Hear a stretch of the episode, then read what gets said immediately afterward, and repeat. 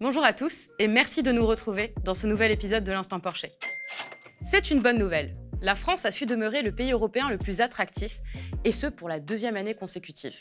Mais sur un fond de crise sanitaire, elle a perdu 18% de ses investissements en 2020 par rapport à 2019. Cela n'a pas empêché le gouvernement de se féliciter des résultats de ce baromètre annuel publié il y a une semaine par le cabinet Ernst Young. À l'horizon 2022, cette nouvelle est une aubaine pour le président. Mise à l'arrêt en raison de la crise liée au Covid-19, ne vous y trompez guère, le gouvernement n'a pas abandonné son projet de réforme des retraites. En déplacement dans la Drôme, le président l'a assuré. De même, le 9 juin dernier, lors d'une conférence de presse, le porte-parole du gouvernement a semblé annoncer le retour de ce projet. L'exécutif paraît lentement, mais sûrement retrouver l'idée de réformer le système des retraites, malgré un accueil très négatif de la population. Cette éventualité semble se confirmer dans les sondages et dans la presse. Le duel Emmanuel Macron-Marine Le Pen pourrait se rejouer en 2022. Économiquement, les deux candidats ne sont pas réellement différents. Et tandis que certains veulent continuer le barrage républicain en cas de duel RN-LREM, d'autres ont évoqué une autre éventualité. Comment se jouerait un second tour qui opposerait Jean-Luc Mélenchon à Marine Le Pen? Pour Raphaël Enthoven, philosophe et chroniqueur, en dernier recours, oui, il ferait barrage à Jean-Luc Mélenchon. Pourquoi? Quels sont les intérêts du centre droit à préférer le parti d'extrême droite, eux-mêmes qui ont appelé à un barrage républicain en 2017 On décrypte avec Thomas Porchet.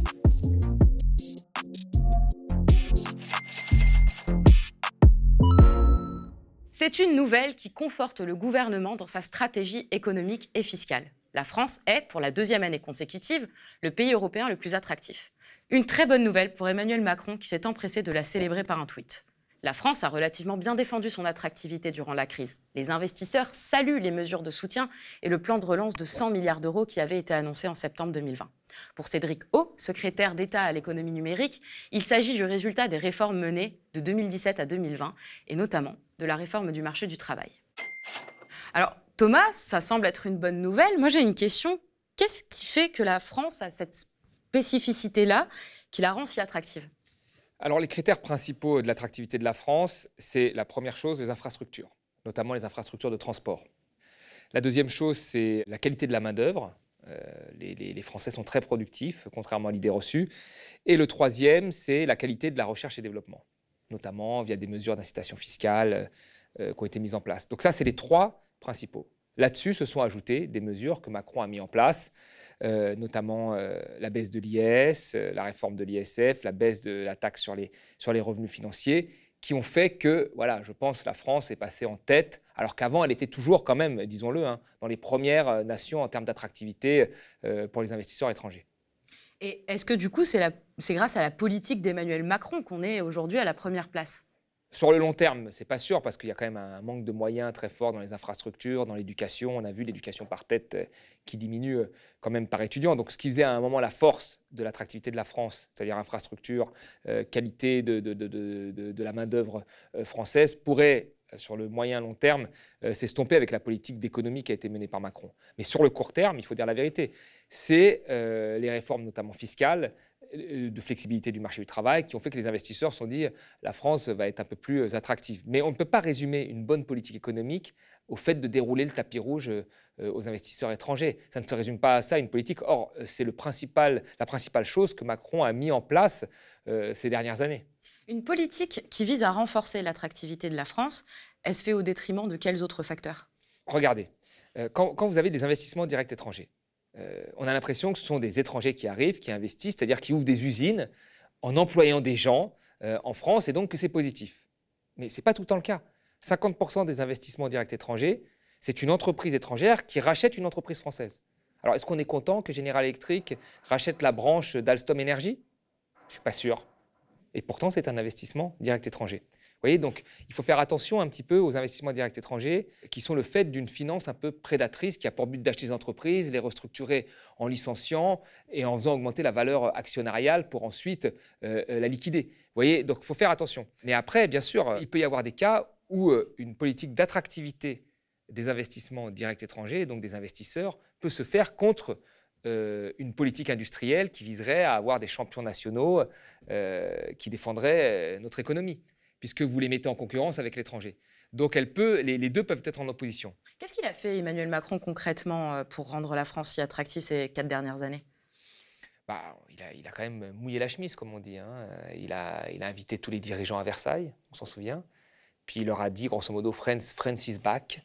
Il leur a fait une politique fiscale, une politique sur le marché du travail, où on pouvait flexibiliser le marché du travail plus facilement, c'est-à-dire euh, faire des, des, salariés des meubles que l'on peut bouger en fonction euh, des, profits des entreprises. Si le profit baisse, ben on licencie plus rapidement. Il a baissé l'impôt sur les sociétés, euh, il a fait que les revenus financiers aujourd'hui étaient moins taxés avec la, la flat tax. Donc il a fait tout un tas de mesures pour dire, voilà, il y a des choses qui vous attirent chez nous déjà et qui existent depuis longtemps, qui ne sont pas de son fait. Et moi, je rajoute ces mesures fiscales pour que, plutôt que nous soyons dans les meilleurs en termes d'investissement des directs étrangers, nous soyons les premiers. Mais ça ne veut rien dire. Après, ça, ne veut pas dire qu'il y a un effet sur notre industrie. Encore une fois, l'Allemagne a eu pendant très longtemps moins d'investissements directs étrangers chez elle parce qu'elle avait une industrie qui était plus forte. Vous voyez? Donc il n'y a, pas de lien, euh, de, lien concret entre les deux. Parfois, les investissements directs étrangers peuvent s'avérer contre-productifs pour l'emploi et même pour l'industrie euh, française. C'est ce qui s'est passé? bah, je vous le dis, hein, le cas d'Alstom, c'est un exemple flagrant, hein, où vous avez une entreprise qui en rachète une autre, et il y en a plein d'autres. Quand vous avez des étrangers qui rachètent nos entreprises et qui licencient des emplois ou qui n'en gardent qu'une partie, bah, c'est un échec euh, en termes d'industrie. Donc la, la, politique globale économique ne peut pas être réduite à juste ça. Je déroule le tapis rouge investisseur, nous sommes attractifs et c'est super. Parce qu'à la fin, on a des zones franches partout, on paye plus d'impôts, et effectivement, on vient investir chez nous, mais rien ne se passe en termes de, création d'emplois ou de relocalisation de l'emploi ou de, politique industrielle. Emmanuel Macron, il semble très fier des résultats de ce baromètre. Et on peut imaginer que ça va être évidemment un argument en vue de sa réélection pour 2022. Euh, Il a évidemment parlé aussi du nombre d'emplois qui ont été créés, 30 000 emplois. Concrètement, c'est ce qui s'est passé? Oui, c'est ce qui s'est passé, 30 000 emplois, mais 30 000 emplois, c'est rien. Enfin, déjà, il voulait supprimer 120 000 postes de fonctionnaires, Macron. Donc, vous voyez, 30 000 emplois, là. 30 000 emplois, c'est 0,001% de l'emploi total. Donc, c'est rien c'est rien du tout. Alors c'est très bien quand on les met, c'est pour celui qui la concerne, mais globalement c'est rien. Je pense que moi la politique euh, d'économie qui a été menée par Emmanuel Macron avant la crise du Covid hein, a été plus impactante en termes de création d'emplois euh, que les 30 000 emplois qui ont été créés comme ça. Et après il faut voir quel type d'emploi. Mais 30 000 emplois, c'est rien du tout. C'est pour ça que euh, mettre en avant ce résultat, c'est très bien. La, France est attractive, etc. Euh, c'est une bonne nouvelle. Au moins, il y en a une dans, le quinquennat. Mais ça, n'efface pas le reste, quoi. C'est-à-dire l'assèchement euh, financier des services publics, les baisses des dotations pour l'éducation, la suppression de postes de fonctionnaires dans les collectivités territoriales, la suppression des fonctionnaires au poste de, à Bercy, mais aussi au ministère de, de l'écologie. Voilà, il y a eu quand même une grosse casse. énorme et il y a eu quelques emplois créés via l'attractivité, c'est très bien, mais bon, ça ne peut pas être l'alpha et l'oméga d'une vraie politique euh, économique. La réforme des retraites va revenir sur le devant de la scène et très probablement en vue des présidentielles. En déplacement dans la Drôme, atteint l'Ermitage, le président l'a rappelé. Selon lui, le déficit des retraites est très mauvais et la priorité demeurera l'emploi et la reconquête industrielle. On regarde un petit extrait. À horizon des, des années à venir, le sujet des retraites existe pour notre pays. Et on ne va pas dire, comme diraient les enfants, que c'est moins pire que prévu. C'est quand même très mauvais. Et il y a un déficit de plusieurs milliards d'euros. Est-ce qu'on peut le laisser à nos enfants? Non. Est-ce que c'est la priorité du moment? Est-ce que c'est ce que, est-ce que c'est mon, objectif de cette semaine? Non. Mon objectif de cette semaine, c'est rouvrir en bon ordre la vie économique de notre pays, accompagner justement cette reprise, avoir de l'ambition partout, et c'est l'emploi. L'emploi, l'emploi et la reconquête industrielle. Donc ces choses, tous les débats sont légitimes, ils viendront en temps voulu. Je pense que notre rôle chacun là où nous sommes, à vous et à moi, c'est de ne pas les confondre, parce que sinon, ça fait de la mauvaise cuisine. Où on confond tous les ingrédients en même temps, ils peuvent être délicieux pris séparément, si on les confond tous, ça marche pas. Les Françaises et les Français, ils sont autant de la rouverture, retrouver les restaurants, et du travail et de l'emploi. Et c'est ça la priorité du moment. Souvenez-vous, c'était avant la crise sanitaire. Le gouvernement, considérant qu'il fallait mettre fin aux régimes spéciaux, souhaitait réformer le système de retraite pour aboutir à un système de retraite universel. Du côté de l'exécutif, cette réforme est nécessaire et juste. Tout semble sur la table et tout pourrait se jouer après une éventuelle réélection d'Emmanuel Macron. Thomas, brièvement, est-ce qu'on peut revenir sur la réforme proposée par Emmanuel Macron début 2020 Qu'est-ce qui changeait concrètement pour les Français? La réforme de retraite d'Emmanuel Macron, c'est de passer une retraite à points. Alors, ce qu'il faut comprendre, c'est qu'aujourd'hui, on a une retraite par répartition. Il y a des gens qui, qui travaillent, qui cotisent euh, pour les retraites. Notre système de retraite est un système de retraite qui est plutôt efficace. C'est-à-dire qu'on a au niveau mondial, hein, le taux de pauvreté des retraités qui est parmi le plus faible. On a le taux de remplacement euh, du salaire qui est un des plus élevés. Et on a en plus un rôle d'assurance sociale, c'est-à-dire que les, salaires les, plus élevés ont une retraite plus faible, ont des pensions de retraite plus faibles, les salaires les plus faibles ont des pensions de, retraite comparativement à leurs salaires un peu, plus, un peu plus. Donc notre système était plutôt bien. Il fallait peut-être le renforcer sur quelques points, mais il fonctionnait plutôt bien. Et Macron veut remplacer ça par un système de retraite à points qui a été appliqué notamment en Suède, qui consiste en fait à accumuler un actif qui accumule un certain nombre de points durant sa carrière, chaque année, hein, voyez, et qu'à la fin, il transforme en pension une fois qu'il est à la retraite. Le problème, c'est que quelle va être la valeur du point? C'est ça, en fait. On se souvient d'un discours de, M. Fillon euh, aux universités d'été du MEDEF qui disait ce qui est bien avec le système à points, c'est que vous pouvez ajuster le point, la valeur du point comme vous le voulez, euh, pour préserver des équilibres financiers. Parce que c'est ça le but de cette réforme. Le but de cette réforme n'est pas d'avoir une, réforme des retraites plus juste, parce que la nôtre est déjà beaucoup plus juste. Euh, notre système de retraite est déjà beaucoup plus juste que d'autres pays. Le but, c'est quoi? Eh ben, C'est les équilibres financiers. Et en fait, la, la problématique globale, c'est quoi? C'est la population française vieillit, comme beaucoup de pays. Comme elle vieillit, on va devoir consacrer plus de moyens aux retraites. Aujourd'hui, c'est 14% du PIB. Dans les années à venir, il faudra peut-être en consacrer plus.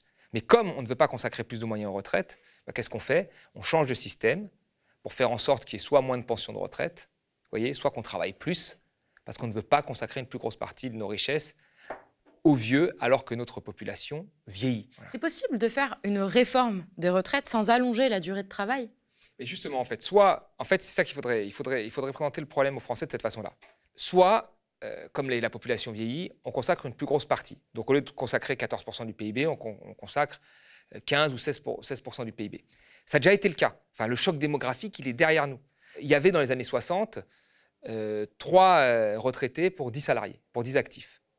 Aujourd'hui, il y en a 6 pour 10 actifs. En 2050, il y en aura 7 pour 10 actifs. Donc le, vrai choc s'est fait les 30 dernières années. Et on est passé de 7% du PIB, qu'on consacrait aux retraites, à 14% du PIB. Là, il suffirait d'avoir deux points de plus peut-être, euh, c'est-à-dire passer à 16% pour combler d'ici à 2050 le vieillissement de la population. Donc on a déjà su s'adapter au vieillissement de la population. Sauf que là, on ne veut plus le faire.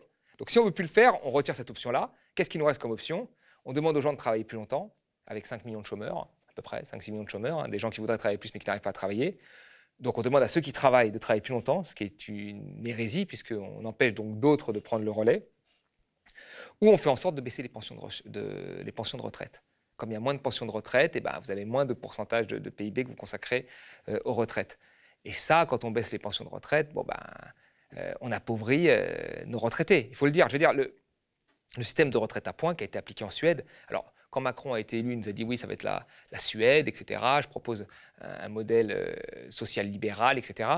Et là, il nous dit que c'est plus le cas, mais la retraite à points en Suède, 92% des femmes ont vu leur pension de retraite diminuer. 72% des hommes ont vu leur pension de retraite diminuer. Donc le passage à la retraite à points a fait baisser les pensions de retraite. Et c'est ce qui se passera également en France. On va revenir un petit peu sur les régimes spéciaux. À l'époque où ils ont été instaurés, qu'est-ce qui les justifiait?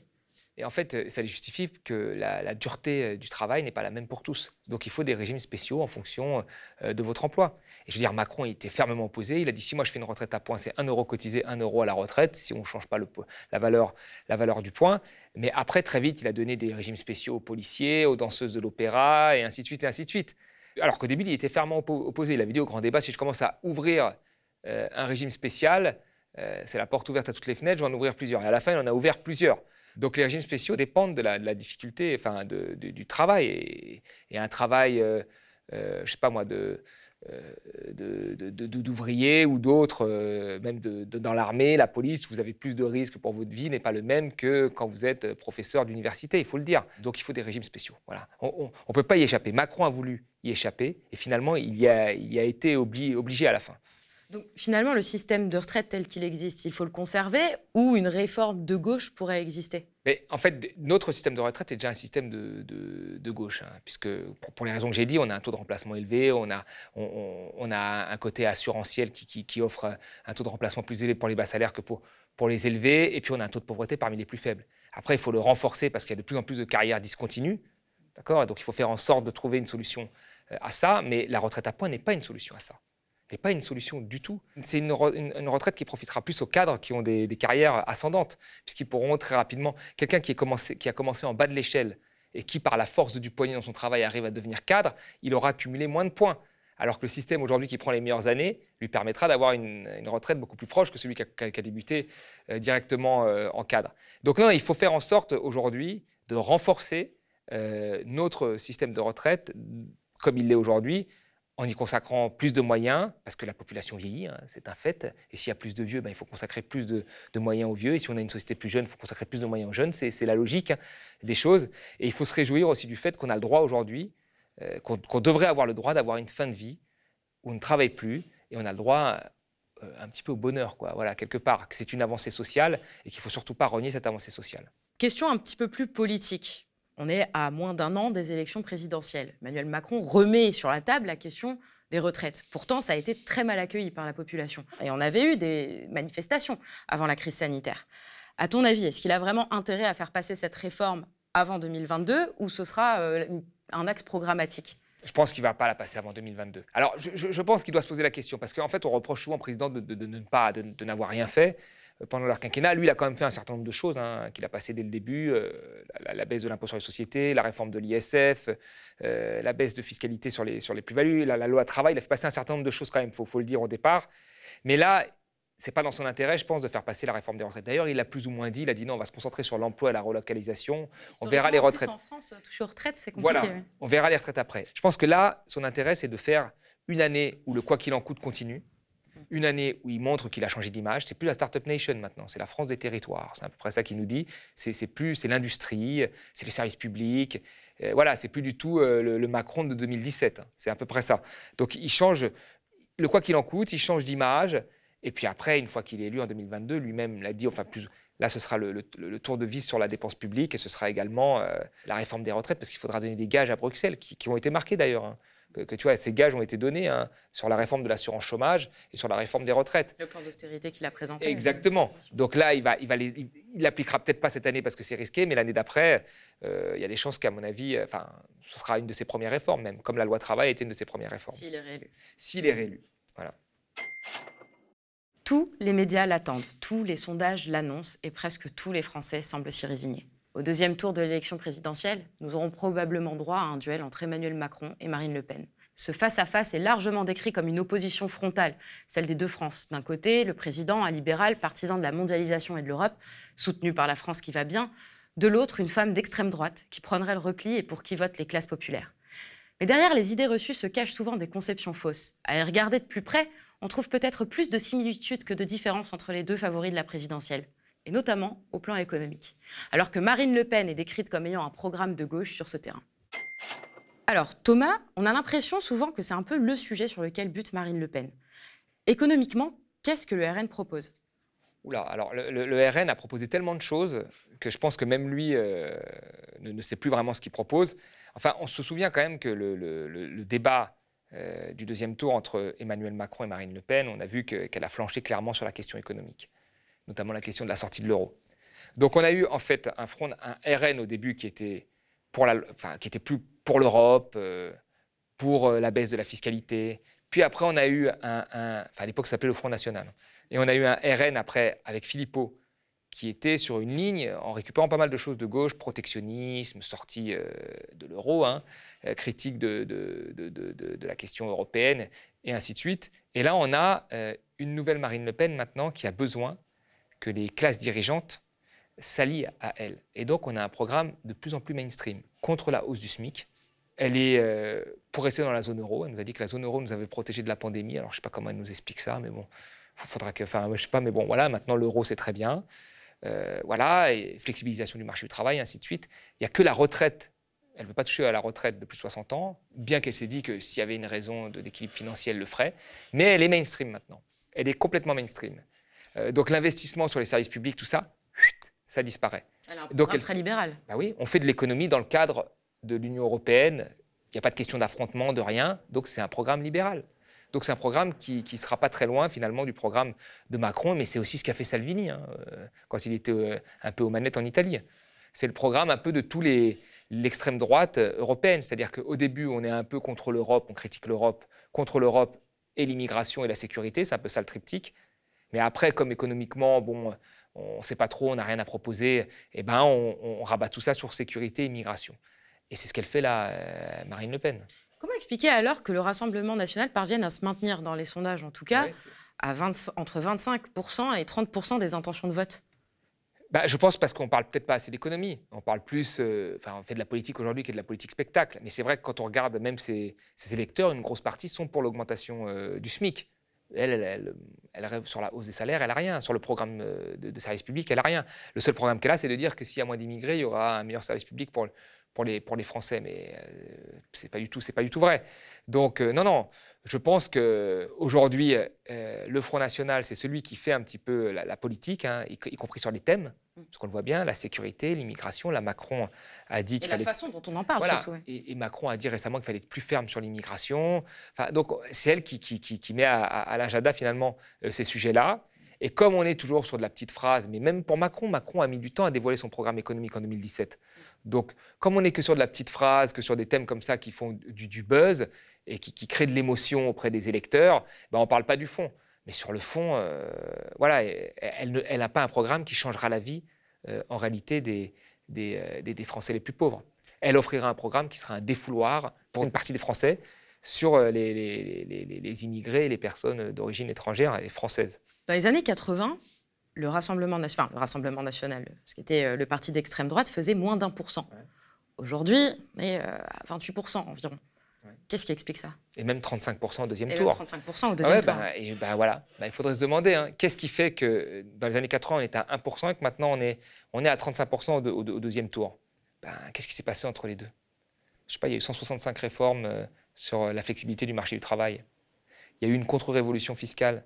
Il y a eu la mondialisation euh, qui a été mise en place. Il y a eu la baisse de dotation euh, sur les collectivités territoriales. Il y a eu la- les, les politiques d'économie, de suppression liées à l'hôpital, d'économie à l'hôpital, d'économie sur les services publics. On a eu 30 ans de ça. D'accord? Et le Front National n'a fait que monter. Que monter. Oui, même par rapport à 2002, euh, c'est- Mais même par rapport à 2002. Mais vous savez, en fait, euh, je pense que quand, on vous rabâche euh, toute la journée que le problème, c'est l'immigration, et que dans votre vie de tous les jours, vous demandez une place en crèche, on vous dit il n'y en a pas. Vous demandez un logement social, on vous dit il n'y en a pas. Vous prenez un rendez-vous chez le médecin, vous attendez six mois. Bah, vous vous dites facilement, ah ben oui, mais euh, si on est plus nombreux, on n'aura pas suffisamment de moyens, c'est déjà difficile pour nous. C'est très simple d'avoir ce raisonnement. Et ce raisonnement, il est là. Donc il y a deux choix. Soit on se dit, on va renforcer le service public et on dé- délie la question de l'immigration, parce que le solde migratoire n'a pas explosé, il faut arrêter les bêtises. hein. En réalité, euh, euh, c'est plutôt dans la perception de l'immigration que, Marine Le Pen joue le jeu. hein. La perception de l'immigration, est trois à quatre fois plus élevée que ce qu'elle est réellement. Pourquoi elle est trois à quatre fois plus élevée? Parce que la France a changé. La France a changé parce que vous avez aujourd'hui des Français qui, ont des origines étrangères. Et, donc et le Front National joue là-dessus. Elle joue là-dessus. Voilà, elle joue sur le fait qu'il y ait des Français d'origine étrangère en disant qu'il y a trop, trop d'immigration.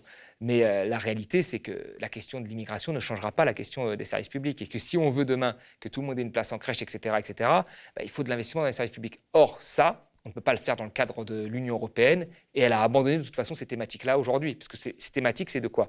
C'est le peuple, il va être sur la sécurité et l'immigration. Les classes dirigeantes qui me détestent, il faut que je les rassure en montrant que je suis mainstream. Si j'allie les classes dirigeantes ou une partie, on va dire, des, des, euh, de- mais d'en haut, avec les questions du peuple, j'ai une chance de passer.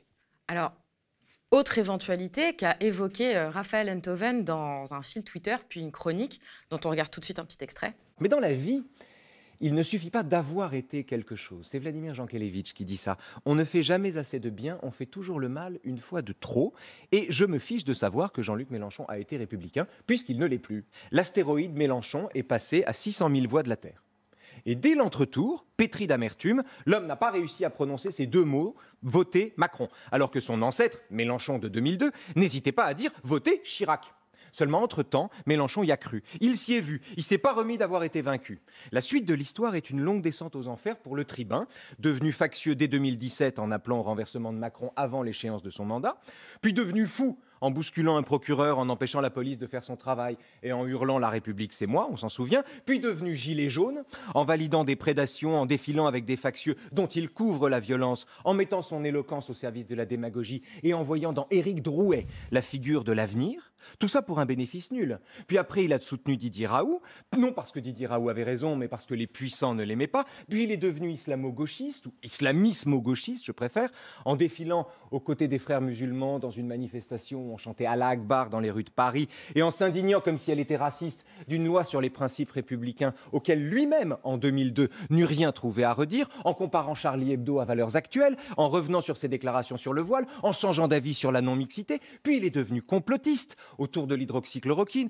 de la médiacratie et maintenant des attentats dont il imagine que le système les prévoit, les prépare et en profite à date fixe. Ou encore du service public dont il invente que les pannes sont organisées par des puissances occultes pour nous convaincre des vertus de la privatisation. Je veux dire, la descente aux enfers de cet homme est digne d'un chant.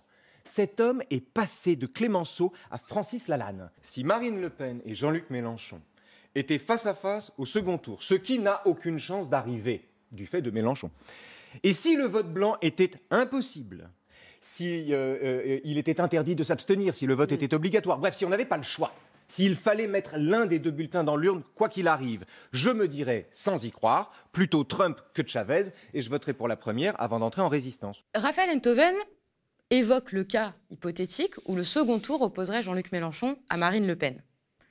Ça donne un petit peu le ton pour les personnes qui votent plutôt centre-gauche, centre-droit. Il dit que en cas de second tour, Jean-Luc Mélenchon, Marine Le Pen, il préférerait voter, alors en dernier recours certes, Marine Le Pen. Quel est l'intérêt pour lui, qui avait quand même appelé en 2017 à faire farouchement barrage à Marine Le Pen, à faire absolument barrage à Jean-Luc Mélenchon? C'est les, les, extrêmes se rejoignent euh, Qu'est-ce qui se passe? Non, mais là, on voit exactement ce que j'ai dit. C'est que par la banalisation de son discours et par le fait qu'elle n'a pas fait, on va dire, de, de grosses fautes puisqu'elle n'a pas fait grand-chose, en fait, on la voit peu, on la voit intervenir au dernier moment, Marine Le Pen, eh ben, il y a une banalisation de Marine Le Pen, et finalement, ça plaît à une partie de la classe dirigeante dont fait partie Enthoven, Raphaël Enthoven. Raphaël Enthoven, euh, les questions liées au service public, euh, à la question économique, je crois que ça l'a jamais effleuré parce qu'il ne sait pas ce que c'est. Il faut pas être méchant, mais il ne sait pas ce que c'est. C'est-à-dire quelqu'un, ben, c'est pas, pas méchant, mais il, a, il, a, toujours grandi à l'abri de ça. Enfin, je ne sais pas si un jour il a déjà vu, je sais pas s'il a déjà été au contact d'un enfant d'ouvrier de toute sa vie. Je crois que jamais il a été dans une classe, il a dans des classes où il n'y avait que des gens très riches, il a vécu dans des, dans des quartiers. Donc la question économique et la question du service public, ça, ne le concerne pas. L'augmentation du SMIC, il n'en a rien à foutre, Raphaël Antoven. Je veux dire, c'est quoi le SMIC pour lui? C'est rien du tout. il ne sait pas ce que c'est. Vous voyez, il ne sait pas ce que c'est d'avoir un problème d'une place en crèche. Il, sait pas, ne, il ne sait pas tout ça. Donc cette question-là ne l'intéresse pas. Donc ce qui l'intéresse, c'est les questions et les débats plutôt euh, sociétaux liés à avec qui tu t'allies. Est-ce que tu vas manifester à la manifestation contre l'islamophobie? Euh, Est-ce que tu es... C'est que des questions comme ça qui l'intéressent. Et sur ces questions-là, il se sent plus proche aujourd'hui d'une Marine Le Pen que d'un Jean-Luc Mélenchon, il le dit.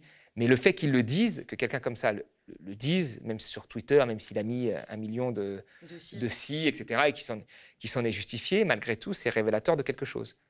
C'est que, voilà, Marine Le Pen il y a est en face. du, candidat de la Il y, a un très gros rejet du candidat de la France Insoumise qui a toujours existé, avant même les sorties. Disons-le clairement, y compris à gauche. En 2017 Bien sûr.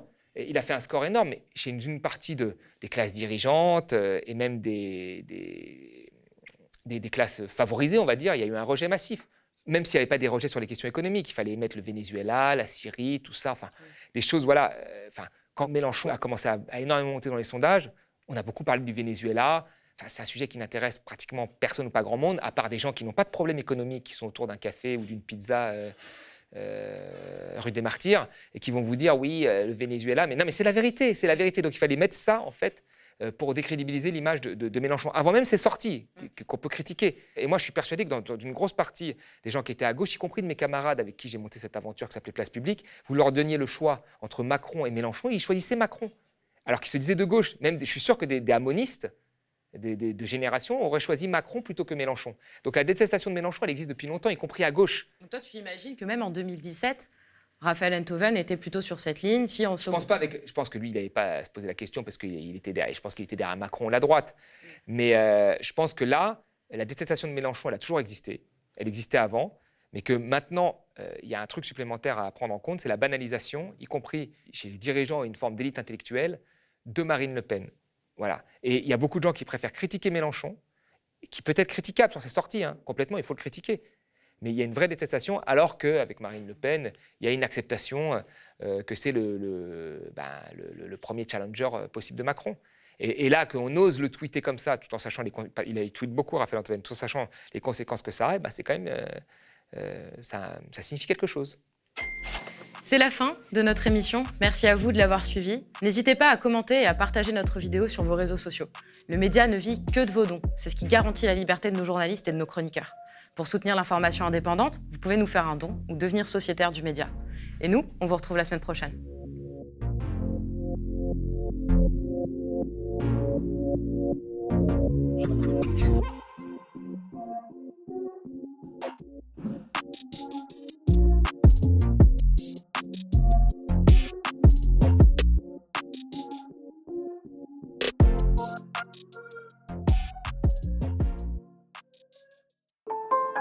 Devient une coopérative, alors pour garantir son indépendance, n'hésitez pas à devenir sociaux et à nous soutenir sur le mediatv.fr. Et pour ne rien rater de nos contenus, abonnez-vous au podcast.